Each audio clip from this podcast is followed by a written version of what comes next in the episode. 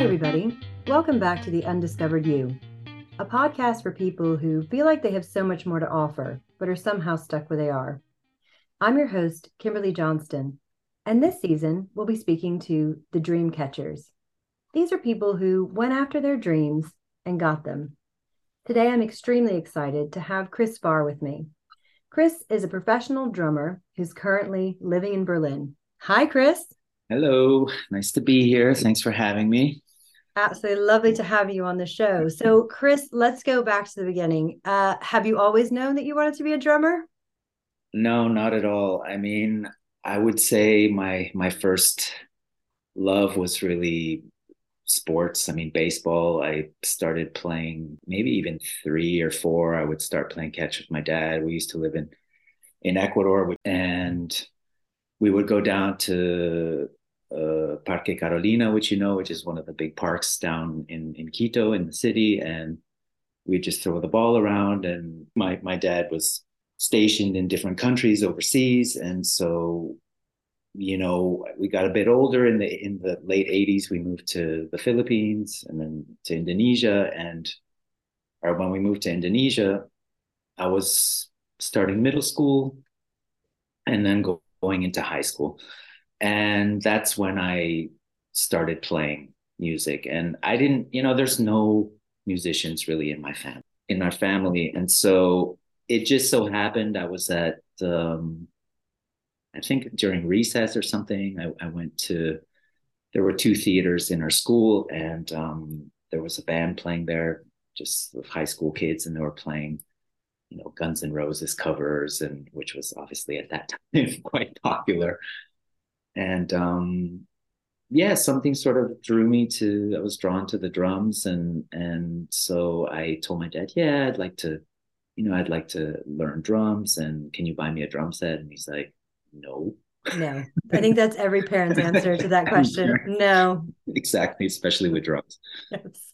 And um, I kind of kept pestering him about it, and he said, "Okay, listen, I'll make you a deal. You know, let's go to to a few concerts and a few uh, in Jakarta. They used to have a, a, really big jazz festival. Well, they still do actually, and they bring artists from all over the world. And and so he said, "Okay, come with me to this, and and let's see, maybe we can find a teacher for you. And as long as you you know agree to take lessons, maybe I'll." consider this you know consider buying you a drum set or whatever so we went and um, yeah, I saw a few, you know, this is jazz, so I had no interest. Obviously, I was purely just straight into, you know, rock music, and that was it for me. Wearing black t-shirts and tight pants and Doc Martens and long hair and you know the whole thing. The whole thing. so um but I agreed because I at that point I really wanted to um yeah, I really wanted to play. So I said whatever it takes basically and so we went and saw a few a few acts and and one of the acts that we saw on uh, at the festival was um, was a local Indonesian band and the drummer was really good you know and he was having such a good time and smiling and and he was really really into it. And and so after they finished performing I went up to him with a good friend of mine who was also a drummer at the time. And we asked him if he gave lessons and he said yeah sure. And so that's how that's how it sort of started. And um, yeah, you know, eventually joined a band and in high school. And and to be honest, I mean, if if I'm being honest, that's probably like the best time in my life as a musician was playing in high school.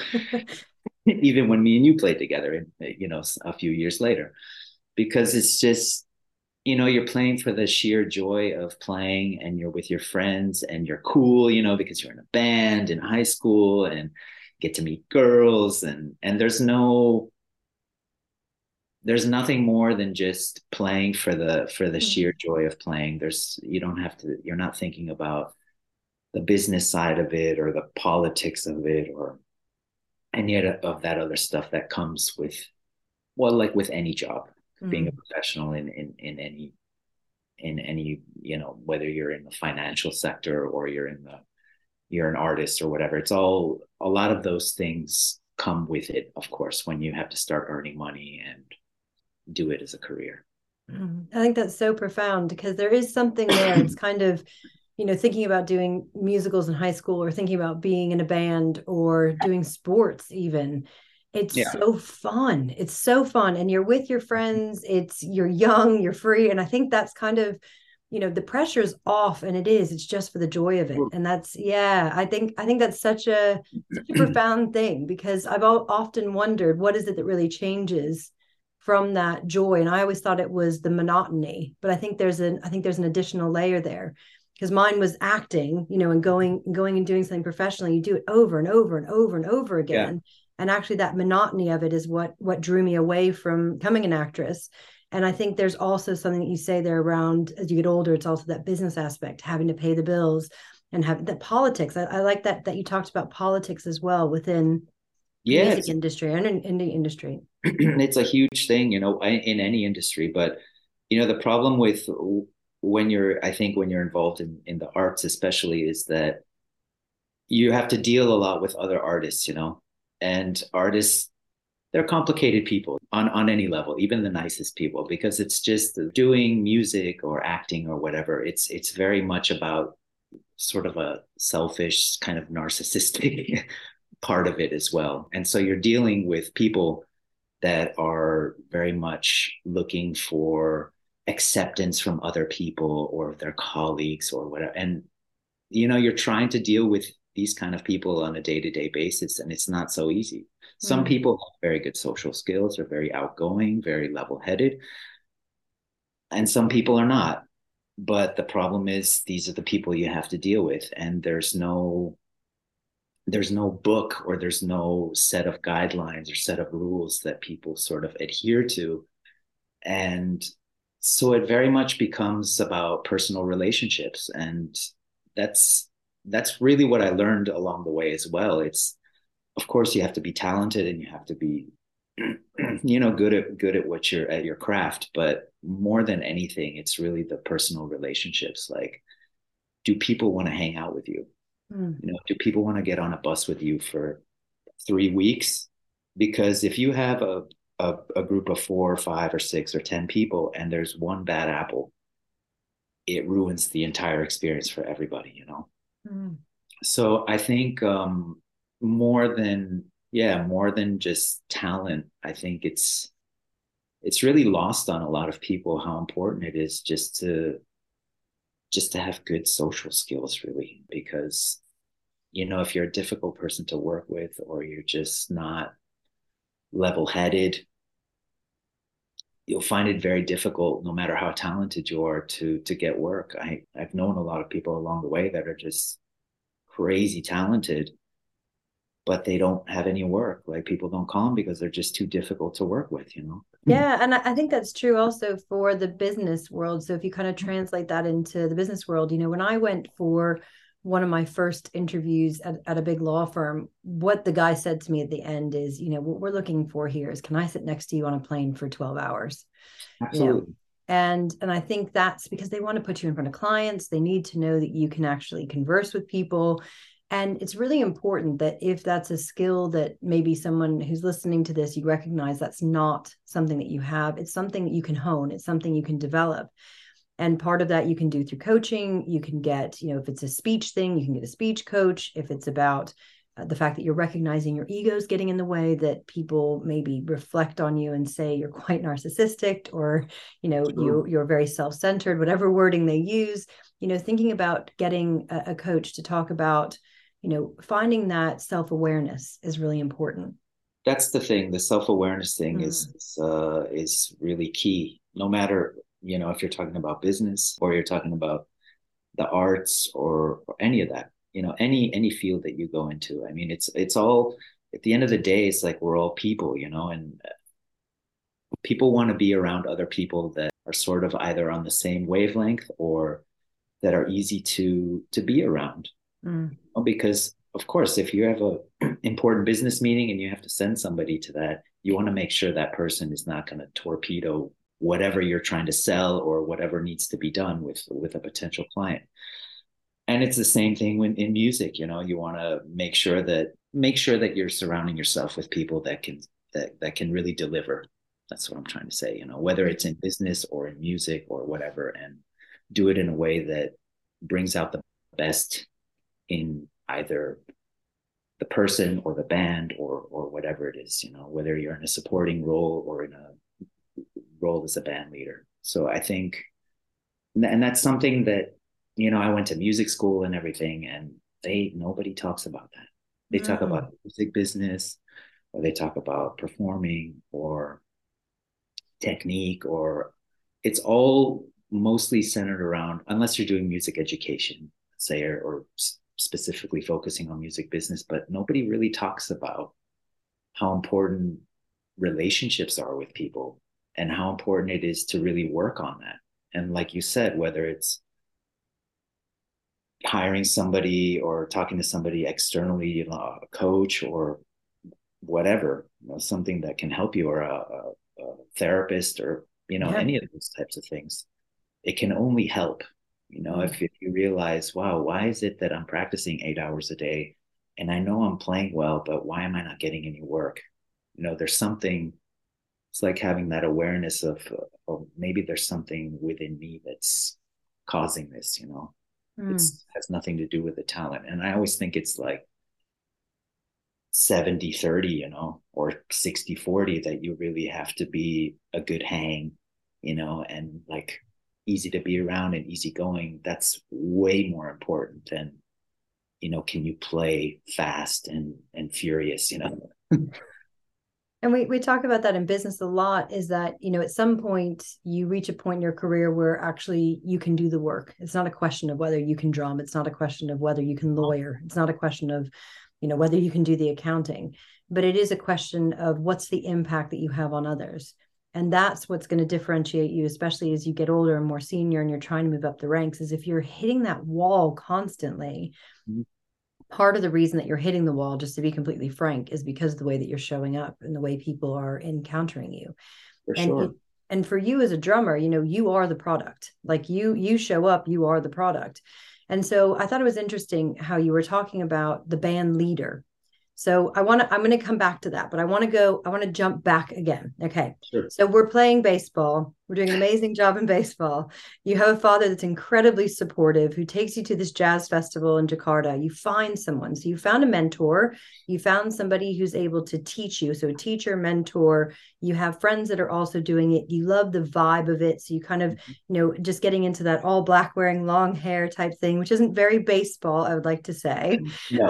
Definitely not. Uh, what hmm. happened with that transition? So a lot of times people will have that. They'll have a passion for something. They'll be doing something, and then something else will come along. And actually, transitioning out is quite hard because there's identity wrapped up in it. There's, you know, there there are friendship groups, so that kind of things. How did that shift happen for you from the baseball to the to the drumming? I think I think most of it just had to do with my my peer group. You know, so the people that I that I was hanging out with, all my friends they were the the friends that I was playing music with or hanging out with.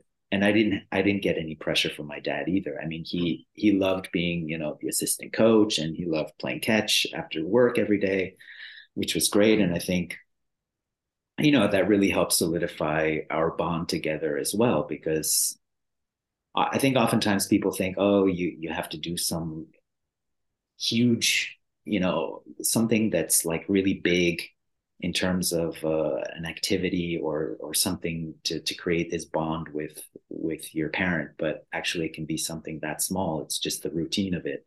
Mm. and um, having this sort of like tradition of you know after work like getting the gloves and just throwing the ball around and um so i was really thankful and, and grateful to to have him in that capacity you know to to always be there and always make time for me and always be very supportive you know whether it was wanting to play baseball or wanting to do music. I mean my dad you know he worked for the state department for 25 years. It's like it couldn't be more different than than playing uh, music.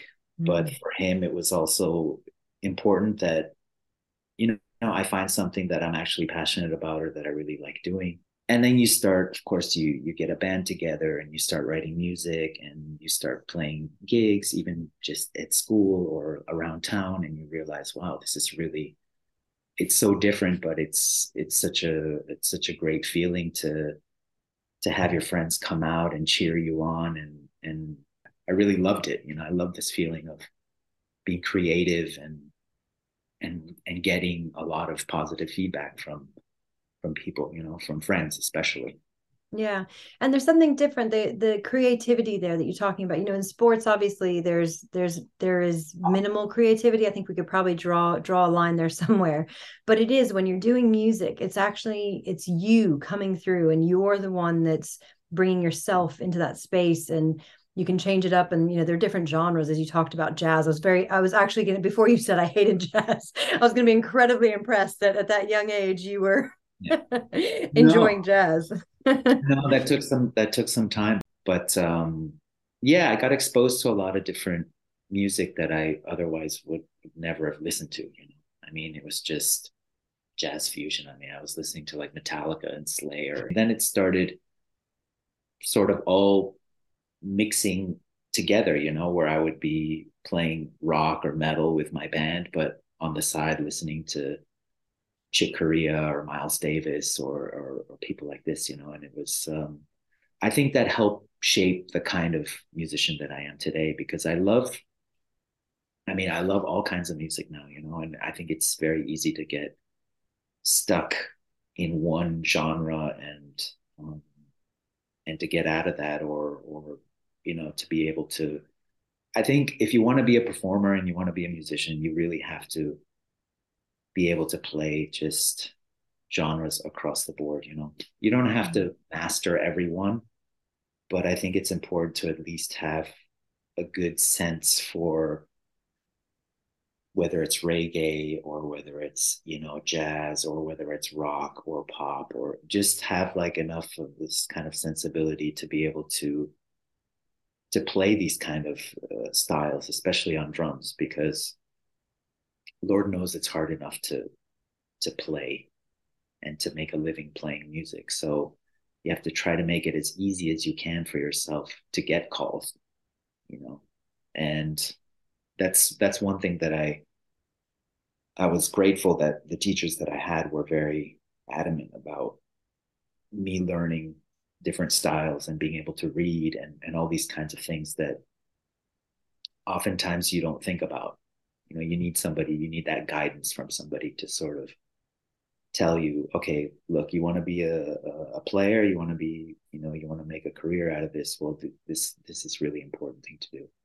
And some people do it and some people don't you know so it's and i think i think what you just said right there is is spot on is some people do and some people don't. And a lot of people again let's go back to that ego let's go back to that narcissism. It's like i'm an amazing drummer. This is my genre. This is what i do. I'm not listening to you. I don't want to do that. Actually ends up limiting yourself the same way. If you have a mentor if you have someone that's more senior than you in let's say you work in the banking industry and someone's telling you i know that you like doing this type of work but i would ex- I would I would I would I would suggest that you expand your portfolio. Yeah. Look at doing something a bit different. Try something. Get some more feathers in your cap. That's something that people often say, you know, or more strings in your bow, or whatever whatever you want to use in terms of um, in terms of metaphor. But what happens is you end up making yourself able to have those transferable skills and, you know, we did an entire season called The Skills That Pay the Bills about having those transferable skills. Mm-hmm. And we use the word pivot a lot. Um, it's probably overused, but actually pivoting within your industry, pivoting within what you're doing allows you to keep it fresh, allows you to get more work, allows you to not have that monotony. If you recognize that what you're doing isn't suiting your strengths, you can actually move into something else because you have these different feathers in your cap, these different. For sure and I think it, a lot of it comes down to also, uh, you know, do you want to be a band leader? do you want to be a sideman position? If you're more just supporting, then yeah, like you said, uh, the more feathers in your cap you have, the better, really. I mean, right now I'm playing like a, in a in a variety show, like in a theater. You know, mm. it's like that couldn't be. I would never in a million years have thought if you had told me I'd be doing this five, ten years ago, I would have said like, no way. But you know you do it's it's actually fun and it's and uh, you get to you get to react in a different way you're not reacting to other musicians you're reacting to a trapeze artist or to a, a springboard artist or to a you know.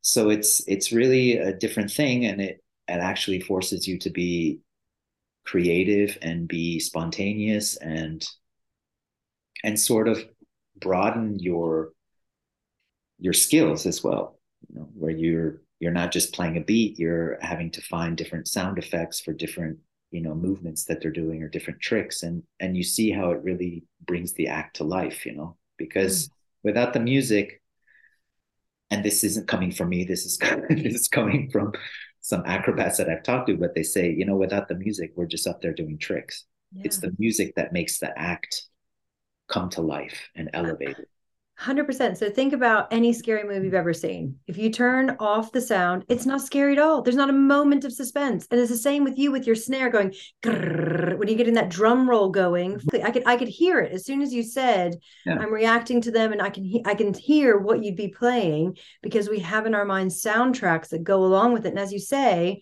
the suspense you create by having that music alongside of it. And I, I, never thought about the fact that it's not written music that you sit there and you're playing, you're actually reacting to what's happening in front of you. That's incredible. Yeah, and that's something I think that's uh, uh, really specific to, in this context, specific to drums more than the other instruments because mm-hmm. you have so many different sounds. And, um, you know, so I'm, I'm thankful and I'm, I'm happy that, that I'm I'm doing this as a drummer because it, it really I get I have a lot more leeway and a, a, lot more possibilities to sort of be creative and and it's cool. And it, I didn't think that I would learn you know as much as I have let's put it that way. And it's something different something new and um so it's it's it's it's nice. It's surprising that you can still even after all these years of being in in the music business that there's still new things that you know you can really learn a lot from and there's there's something about that isn't there? Is that saying yes to that? Again if you were someone who had a big ego and you were like i'm not doing a variety show. I'm a i'm a i'm a drummer who does blob. You would have never learned whatever that skill was. So the same thing in your office is if someone asks you to do something that you automatically in your mind are like that's below my pay grade. Like that's not what i do actually what can you learn from that? What can you step into that space? And, and, you might learn something you never even realized was one of your core strengths or skills you know? And for you i, I want to go back to this band leader concept because i want to educate uh, our listeners a little bit. Sure. so you say band leader and supporting act. Talk to me i mean does it is it what it says on the tin a band leader is someone who leads the band? Or tell me a bit more about what that entails. Yeah the band leader is the person whose name is on the marquee you know person who people are paying tickets to go and see. There are some exceptions, of course. Uh, I'll give you an example. If you go to, to see James Taylor, amazing singer songwriter, his band is like an all star band of of musicians that, like his drummer Steve Gadd, he's played on hundreds upon hundreds of recordings. I mean, you've heard him. Everybody's heard him more than they probably know. Mm. He's these guys. So in that case, okay, you can say yes, James Taylor's name is is on the ticket, but there's probably a fair amount of people that are going to see him for sure, mm-hmm. but really also to see his drummer because he's he's like one of these gods, you know, basically. Yeah. One of these people that's just done so much and had so much influence. Now the sideman, of course, is is somebody that's in a supporting role you know? And for me personally i'm not interested in being a band leader. Mm-hmm. i love supporting the music. I love supporting playing behind a singer. But there are a lot of people that don't. And there are a lot of people i'm also the kind of drummer like i'm i'm very i'm i'm very i'm realistic about my limitations on the instrument. What am i good at? What am i not as good at? So i feel like my what i excel at is being supportive and playing dynamically and playing being able to play not only loud which is obviously easy on the drums but more importantly being able to play soft mm. being able to play you know with a lot of space not trying to fill in every note and every every space that's in in the song and i really enjoy it and i get a lot out of that So I we have to go back. So we are in Indonesia. You've gone to this festival. You've gotten yourself a drumming instructor. Now Yeah. you're a professional drummer. We missed a lot in the middle. So walk me through what happens from the Sure. Indonesia picking up the drum kit to uh, to today being a professional drummer. Um, yeah, so I I was in uh in Jakarta until my junior year. I finished my junior year. So I was playing, I was in a band, everything was great, and then my dad said, "Okay, now we're moving to to back to Ecuador." Which I was not happy about, obviously, because I had been there through middle school and into high school, Hmm. and I had to leave all my friends, and it was uh, devastating, of course, you know. Mm. And at that age, you know, your hormones are just raging. Aging. So everything is a hundred times more dramatic than I think I think a hundred thousand times more dramatic. exactly. So you And know, it's like your senior year. I know. And the oh, and you're like king of the castle with the band. So it was it was hard, but we moved to to, to Ecuador and for my senior year, and um, you know, I it was really funny. I mean, my my high school in, in Jakarta had like I don't know three thousand people or something, Wow. and then I moved to to our Tiny town. Quito, and it was like uh, 500, 400. I don't know. It wasn't very many. That was like the whole school was 500. I'm like, where's the rest of the school? I know. Where's everybody else?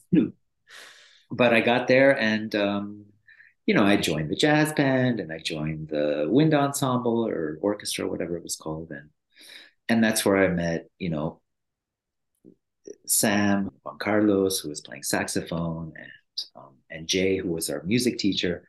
He really embraced me and was really sweet. And, and we started playing together as a, but in this context, it was a jazz quartet because it was saxophone. Jay was playing, our teacher was playing keyboards and trumpet, our piano, and I was playing drums and bass. And then we started playing quite a bit around town, which was cool.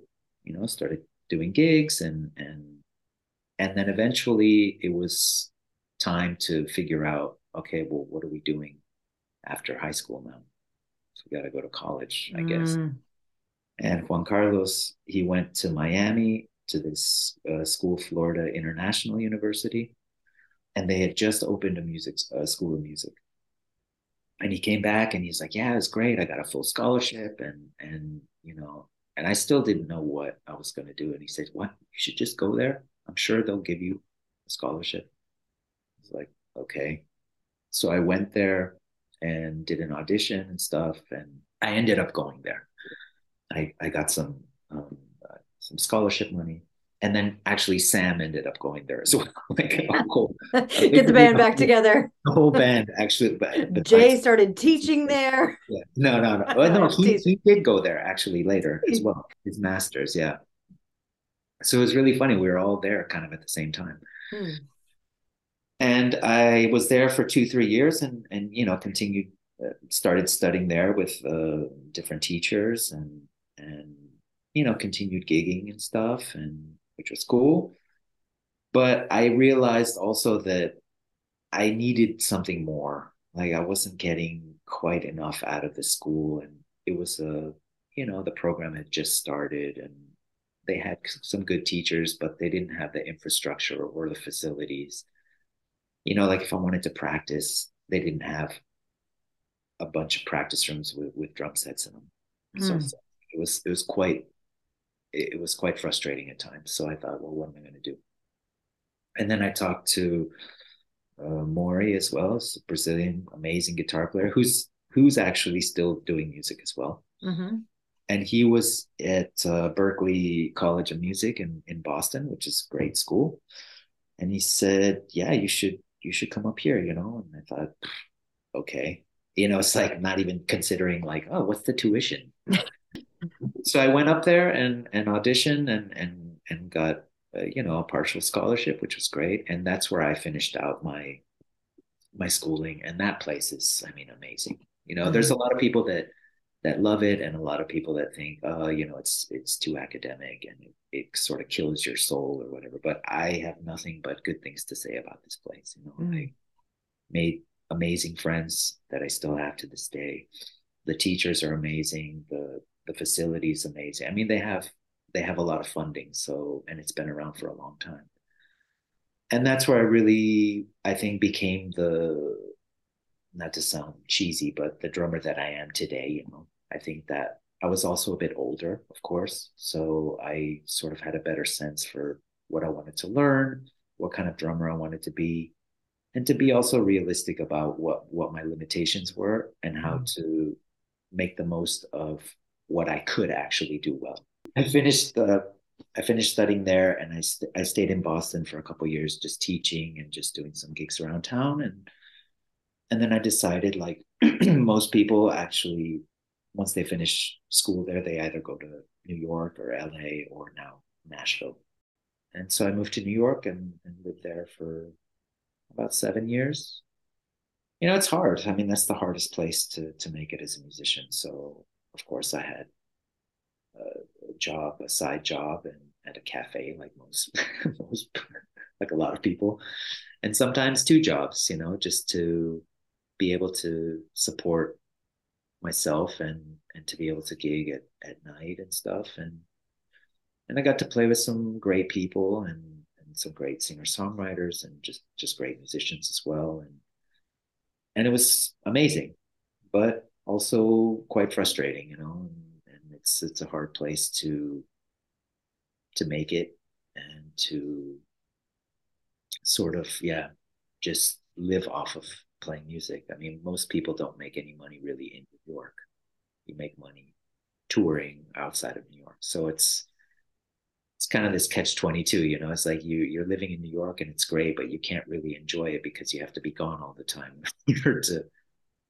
to pay for for your living costs in new york yeah, that's that's what I found as well. Is I was in the middle of New York and there's so much to do and I couldn't afford any of it. And yeah. it was just, I mean, you hard. just it's yeah, it's hard and it's it's a it's a hard place to live as well. Like sure. the longer you live there, the more you get to know that the grumpiness of the people is just because everyone's on top of each other all the time and they're actually quite nice.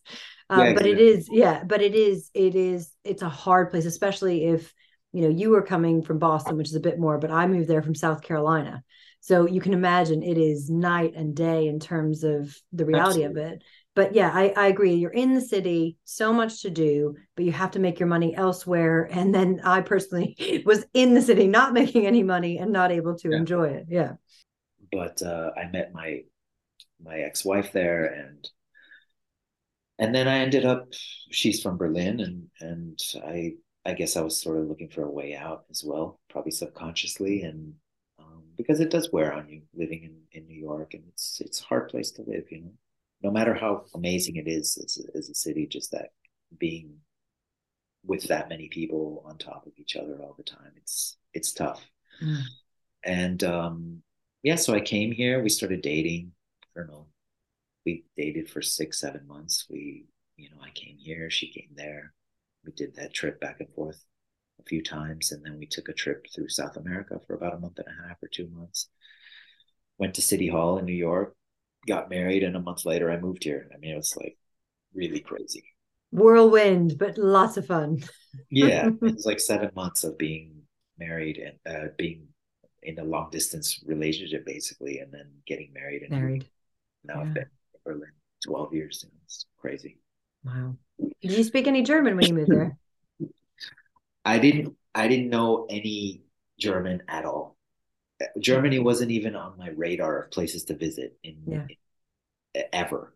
Not because I have anything against it. It was just I never even thought, oh, maybe it'd be fun to go visit Germany sometime it was it's not like oh let's go to italy or let's go to france or the uk or something you know it was it, it just was, wasn't on the list. not on my list berlin is so cool though. It's such a cool city. It's such Amazing. anybody listening with does not have berlin on the list i would say go and check it out because there's so much history there obviously and it's such a beautiful city and it's so it's cool. it really so is. i mean i got lucky that she's from berlin and and not some small town in the countryside you know there's a lot of those. If there's anything wrong with that. It's just yeah, but there's a lot of those. but there's a lot of those, yeah, any everywhere, right? Yeah, yeah. But uh, yeah, so I, I, yeah, I moved here and then just I took a German course. The first thing I did because I didn't have any friends, I didn't have any gigs, I didn't have anything. So I did a intensive German course for six, seven months, and yeah, I'm good now. I mean, I can fight with people, I can negotiate with people. So it's like if you're if you can if you're on that That's level, it. That's all you need. you fluent. I can fight with people and I can negotiate with people. Exactly. Solid, solid in your German. yeah. It's not easy, but it's also not impossible. And I think like you, if you grow up speaking more than one language, it helps a lot. Yeah. Yeah. Sure. Indeed. Indeed. Nein, sprechen Sie Deutsch. No? Mm-hmm. Nine. um, okay, so we've moved. We've moved to Berlin. You're now starting all over again, completely fresh, learning a new language, newly married. You have a bit of time that you've spent in New York, where you've kind of developed your craft through what you studied in Boston, through what you studied in uh, Miami. You've kind of figured out the type of drummer you want to be. You're doing a bit of work in New York, and then you moved to to Berlin. Um, so, what happens? in Berlin that allows you to then become a professional, self-sustaining drummer? Well, there's there's a, a few things. I mean, one is Berlin. Okay, it's become a lot more expensive than when I moved here, but I mean, the cost of living here is a fraction of what it was in New York. Obviously, it's mm. like most cities, right? With the exception of you know, sure, London or Tokyo or, or Paris, but Berlin is uh, the cost of living is way, way, way, way, way, way less. And in my opinion, it's still it's still very reasonable in compare. That's always my barometer. The like, comparison, yes, compared to New York. compared to New York, it's cheap. exactly. So uh, that was that was helpful, and I think you know being in in a city in a country that that is that is more so socially conscious let's say it makes it a lot easier because you know it's much harder to fall through the cracks here than it is in the states for example mm. having that sense that okay i'm not going to be out on the street you know it allows you to be able to s- start to focus on if you're if you're an artist or a musician to be able to to spend more time doing that and focus on that. And and you know of course you still have to work like like anywhere else. But i think the the pressure and the the stress that comes along with that is is less here. Yeah absolutely. It's that whole like do you do you live to work or do you work to work live? to live. Yeah. And it's just i see you know my sister you know she works full time and has two kids and it's just it's just nonstop you know? And i'm not mm-hmm. saying it's bad to work but but at some point you have to like look at your your quality of life and it's it's kind of like why why do why are we doing this to ourselves you know? And and i want to go back to your point that you made about your dad and those small moments of throwing the baseball in the yard and how that is what actually cemented that relationship. That's what developed that bond between you guys and yeah. you know I, almost feel like we live in a culture where it's like well we want to give our kids these experiences. We want to be able to take them skiing or go to disneyland or go do this. And actually i'm working in order to give my child those experiences or i'm working in order to get them into private school. I'm working to you know whatever it is that you're doing. But the question is are you actually there throwing the ball in the garden with them? Are you actually there spending yeah spending that time? And i think a lot of us especially after even after covid because we're online. We we are never switched off. We have to switch ourselves off and walk away. And i think that's quite difficult to do um, in this always on culture that we live in. No absolutely. And it, and it also goes into you know personal relationships with people like i was talking about in in uh, in music and in this you know it, well not even just in music but just in any career. And spending so much time on devices all the time it's it, it becomes harder and harder to relate to others. Yeah 100% they're saying that's a big epidemic actually that's happening with um, with young mm. people is they they don't have the social skills to actually carry on conversations. And I, I saw i saw it was really interesting. It was a cafe where they hire really young people kind of you know between the ages of like 15 and 18 to come and work over the holidays. And there was a note on the door saying you know please actually be kind these people. They're they're coming out they're stepping out of their comfort zones. They're learning a new skill. Please be patient and kind with them. And it is it's it's a skill that has to be learned. I don't think we recognize that growing up the way that we did without devices that actually it was a skill we naturally inherently learned whereas now we're going to have to teach that to people. Yeah and uh, I, I think you know also the problem becomes like if you're in a society where where people are having to work both parents are having to work full-time jobs it's like you know they don't have the time to to throw the ball around with with no. their son or their daughter or you know it becomes more and more difficult to have that social that that connection with with uh, people or your kids and then the devices sort of fill that void you know mm. and all the a lot of the time these there's nothing wrong with devices i mean it's fine it's just is it an active are you being active or are you just being passive with it you know mm. that's it's like if you're just sitting there and just watching scrolling something. and like going yeah and and i mean they're built to keep you on for sure that's yeah that's the entire point of them so it's it's about you controlling that there's a there's a great book um, dr rangan chatterjee wrote a book called the four pillar plan and he mm. talks about our relationship with our devices and how a lot of mental health issues with young people um, are coming from the fact that it's the first thing they look at when they wake up. It's the last thing they look at before they go to bed.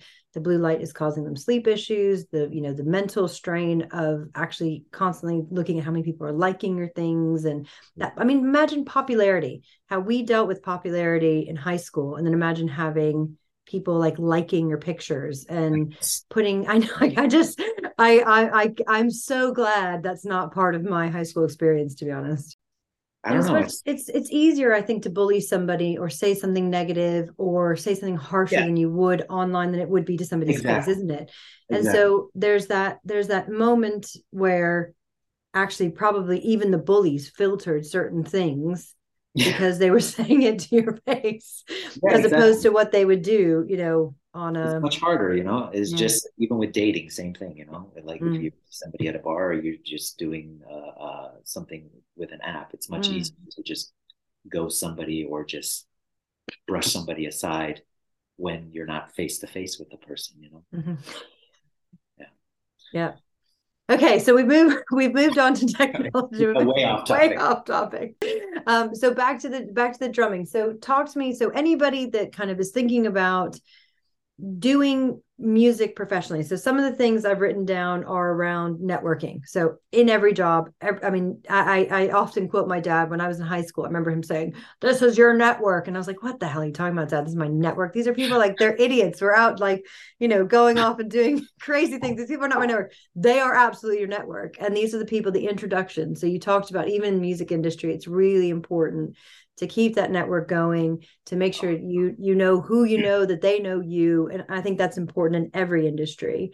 Yeah. you talk you talked about knowing your limitations. So recognizing your strengths playing to those strengths having that be how you show up not focusing on your weaknesses not always saying you know you talked about several people that you think are savants that are unbelievably amazing drummers and not once did you say you know it wasn't like oh they're so much better than me or i wish i were them or i'm never going to be them. It's more that's them. That's that what they can do. This is me. This is what i can do. Here are my strengths. And i recognize that I'm malleable. I can do different types of things. I can play quietly. I can play dynamically recognizing your strengths and actually playing to those.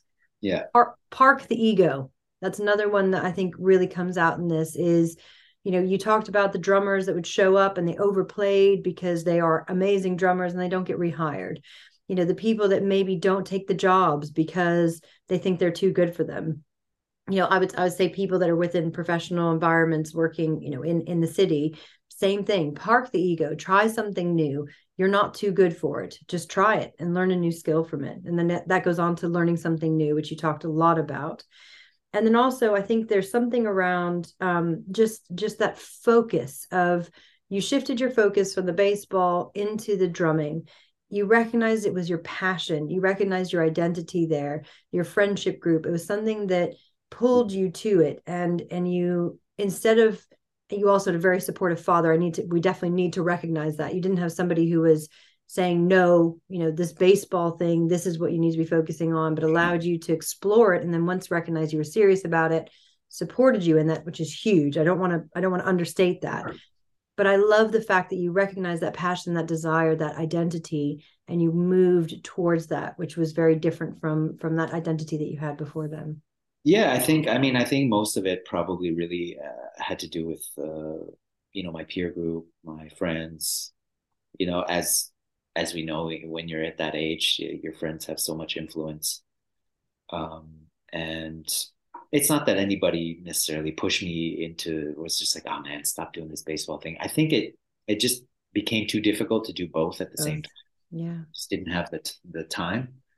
And I was really, starting to get energized and and passionate about music. And i still loved um, playing baseball and i love sports. I mean to this day i love watching football american football and and baseball and and check the scores all the time. And but you know at a certain point i just uh, gravitated more towards towards music and drumming. And i think it was it was so tied into my my social network and um, my peer groups and friends and that i think it just became very easy to to make that transition. Mm. i want to pick up on that word you used energy and i think that's really important for listeners to hear is where do you get your energy? What do you get it from? And sometimes you're in a job where the job specifications are a b c and you do z on the side that's your kind of side hustle or that you like to do off the side of your desk. And actually a b and c give you no energy but you do them on a daily basis. But what you love is that z thing that you always gravitate towards. So i want to think about listener where are you getting energy? What is it that brings you energy? And how much time during the day are you spending on things that bring you energy? And how much time are you spending on things that deplete you and if that ratio is really off for you, I would argue if it's more than 50 50, definitely really examine what you're doing and think about what is it that brings you energy and how can you do more of that? 100%. I mean, I, I think, uh, you know, depending, I, I can only speak for, you know, music, but um, I think in, in my case, you know, I think you, you have to be able to be in a position where you can for sure this is important when you're talking about having this balance. Um, i think a lot of it you know has to do with how much support you have you know whether it's emotionally financially. I mean let's be real because yeah. this in this industry especially it's you know one you're freelance two you're you're doing something that's most people don't consider a real job anyway. And um and it takes time like when I moved here, it took me like five, six years to really get established, you know. It's just how it is. Mm. You more new, that's it takes a while to get your network going. And you need, you know, my my ex-wife, for example, like in those first few years, I mean, she really helped me out a lot, you know. She said, listen, don't worry about, I mean, not that the rent was crazy expensive, but still she said, you need to get settled here. Like, I don't want you to worry about this for now, you know. Mm. And that was and she really supported me a lot. And she, to this day she really supports me not financially but if i have uh, a lot of like with this theater show it's full on you know it's like six seven days a week sometimes. And she she takes she shoulders a lot of that load with with our daughter you know? She'll take mm-hmm. her and and you need that. You need that support you know? And i think that's that's that goes a long way to having this balance you know? Mm and if you don't have that whether it's financial emotional that's where you start to see this imbalance i think and and make and it makes it much more difficult to try to find that energy that you need to to really put into something that you're passionate about. And um yeah i mean I, of course the first step is recognizing that you know and, and saying okay if i if i'm really not in a job that i really like or that i'm super passionate about to have the the courage to to make that change is is hard, especially as you get older and you have other responsibilities, a mortgage, a kid, two kids, whatever it is. It becomes increasingly difficult to to make those changes, even if you know that it's something that deep down would make you happier. Mm and making that step is taking that step that leap of faith is really hard. I mean i was terrified when i moved here to be honest from new york. I would wake up every morning look at the ceiling and think for the first you know, six months like what have i done? Yeah. Yeah. Absolutely. I'm sure it's scary for you too moving to yeah. the uk you know, yeah. even if it's the same language whatever it's still you're completely out of your comfort zone. And mm. sometimes more than more than ever, I think, especially after COVID and everything, I think people are more willing to, or less willing, sorry, to to make compromises. You know, I think mm. that's that's why you saw so many companies like Walmart offering to pay people's college education because they couldn't find people to go work there. Yeah. They were offering like a much much higher uh, salaries, and I think that that was true with a lot of companies where people would just thought, you know what, actually, I'm not happy doing this. I don't want to do this anymore. You know. Yeah. And it took a huge pandemic like that for for a lot of people to just sort of wake up and say, man, I don't want to spend the rest of my life in in a job that or in a situation that just doesn't make me happy. And to a certain extent, I mean, I I feel like I had to do that as well and and prioritize certain things and not just take not just take gigs or take jobs because I don't know when the next one's coming because I'm a freelancer. Mm. Set make make prioritize certain things and say, you know what, this isn't making me happy, and it's not worth the few hundred euros maybe I'm going to earn. And to be okay with that, you know, that's the scary thing. It's like turning things down because, you know, in the end, you're turning down income. Money. Money. but that's, yeah, there has to be something more than just the money, you know. There's, I mean, for me, there's, there's always like, I, I have a, it's not a list, but there's like three or four things I try to try, try to look for if I'm conflicted about taking a job. You know, it's like, okay, is the money good? Is the music good? Are the or are the musicians good? You know, mm. and and ideally, you want it to have at least like two out of the three. Mm. Yeah. And yeah. then it makes it easier, you know. But I think yeah. that's always I think it's always good to to to you know to, to maybe have two or three things that criteria that you look for mm-hmm. whatever the job is you know if it's not filling that then maybe it's maybe you know deep down that long term it's just not going to be good for you you want to do it yeah and it's that that's right is the work good? So is the money good? Is the work good? Are the people i'm going to be working with good? I mean you can you can translate that into anything and, and make yeah. your own list. And what are your non-negotiables? That's what we always talk about when i'm coaching people that are thinking about moving into a new role. What are your non-negotiables? What are the things you have to have?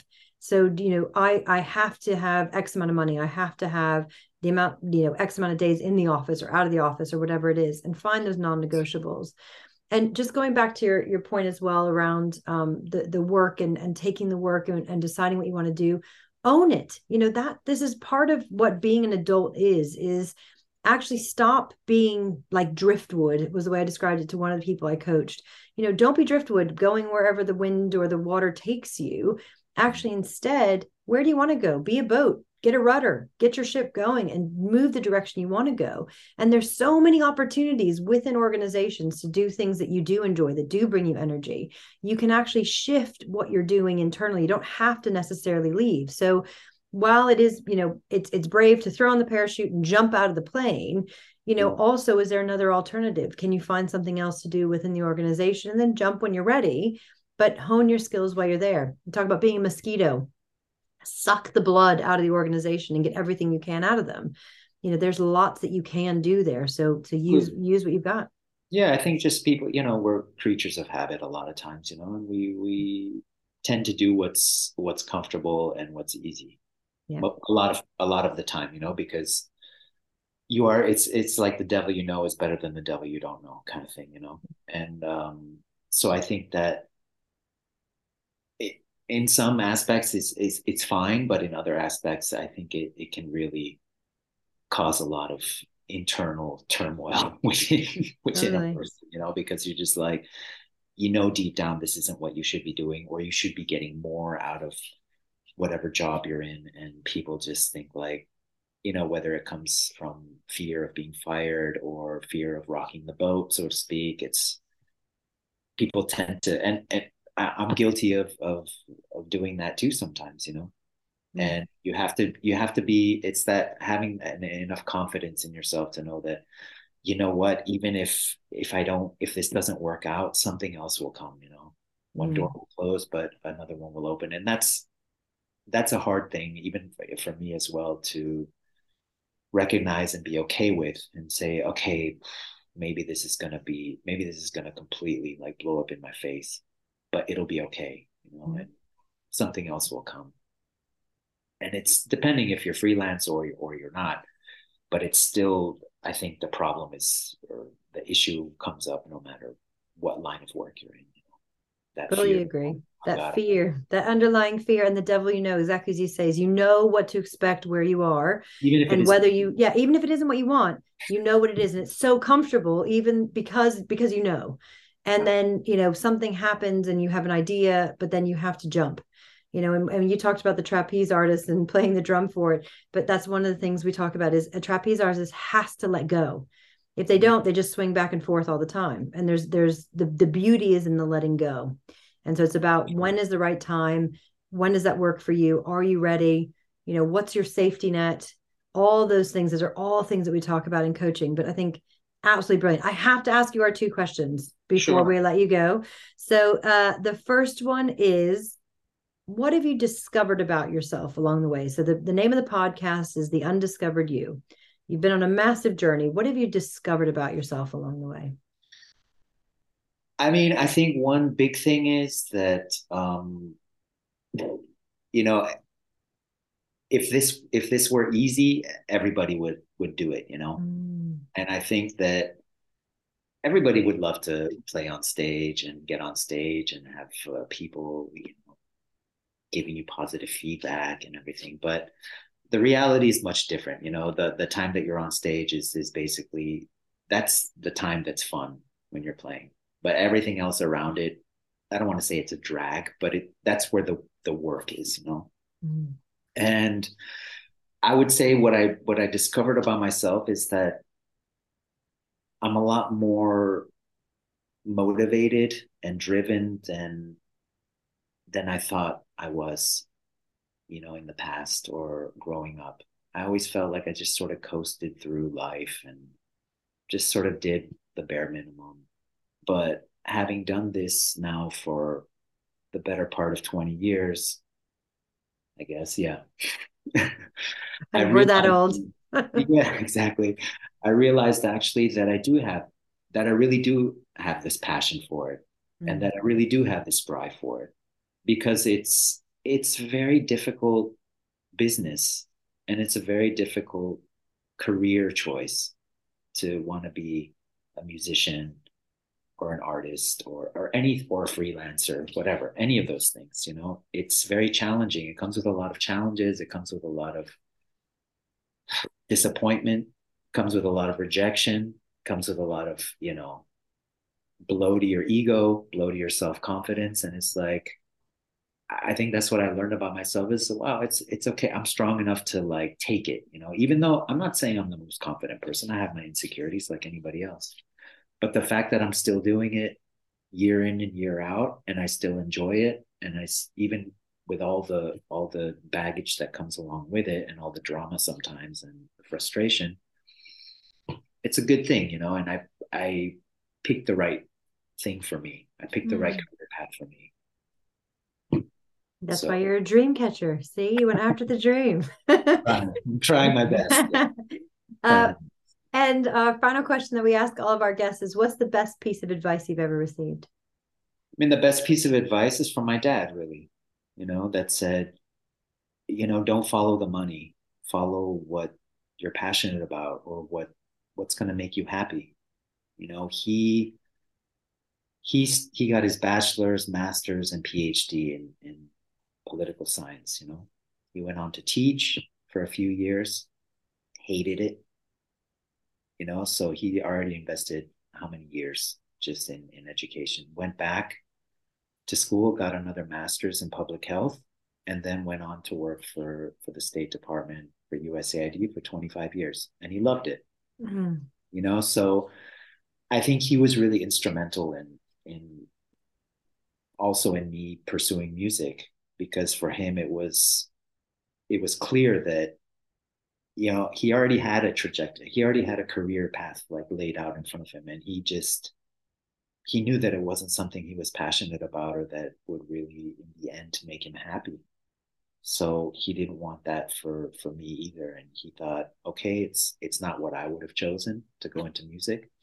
I mean my mom's a photographer so you know there was some artistic influence in in the in the family but but that's what he said you know? He, said really like the most important thing is just follow something that that you can envision yourself doing in 15 20 years and still be happy doing it you know that mm. that'll that'll bring joy to your life basically mm. so i think that was the best yeah that was really the best advice and at the time i'm like what is this guy talking about i know right how how how amazing are our parents when we become parents but I see it too with my with my with my daughter. You know, I'll I'll give her some sound advice, and she just like rolls her eyes at me, and I'm like, yeah. you know, this is, this is good stuff that I'm you know. Exactly. Park this because you're going to come back in 30 years and be like that was really profound. Exactly. Well hopefully but you know we expect a cookie but we're probably just going to get some crumbs really. No cookies. There'll be no cookies. Uh well chris listen i i actually have really enjoyed this conversation. I think there's so much here for our listeners and you know it really transcends um, I think all industries. It's not just about music, but there's so much depth here. And well done for following this, especially after moving to Berlin and having to start again. And yeah. it's just, you know, building up that, as you say, the network's so important and you had none when you arrived there. So it's it's incredible. Everything. Yeah. Yeah. Yeah. Everything. Well, we where can we find your work by the way? So if we come to the variety show, obviously in Berlin, uh, we can hear you play in the next few weeks. Uh, do you have a website? Do you have um, how can we find you? Yeah, I mean I'm uh, Instagram like everybody else. I'm not I'm not super amazing about posting uh, tons of uh, content, but when I do post it, I feel like it's something worth posting. So um, yeah, just Chris Farr drums. That's my handle and uh, that's probably the easiest. That is, and Far, Farr has two R's in it. Chris Farr drums. Yes, yeah. excellent. Uh, Chris, it's been a pleasure. Thank you so much for yeah, coming on the show. to catch up with you after all these years. I hope you enjoyed this week's episode. Join us next time when I speak to our next dream catcher, Lucinda Creighton, a former Irish Member of Parliament. She was the TD for the constituency of Dublin Bay South. She went on to found Vulcan Consulting, where she's now the CEO. If you're looking for an executive coach, why not get in touch? You can check out my website, kljconsulting.co.uk, or email me on the Undiscovered You podcast at gmail.com. If you're enjoying the podcast and would like to support me in putting out more content, why not buy me a coffee at buymeacoffee forward slash undiscovered you. Don't forget to follow, subscribe, like, and comment below. And I hope that you're one step closer to discovering the undiscovered you.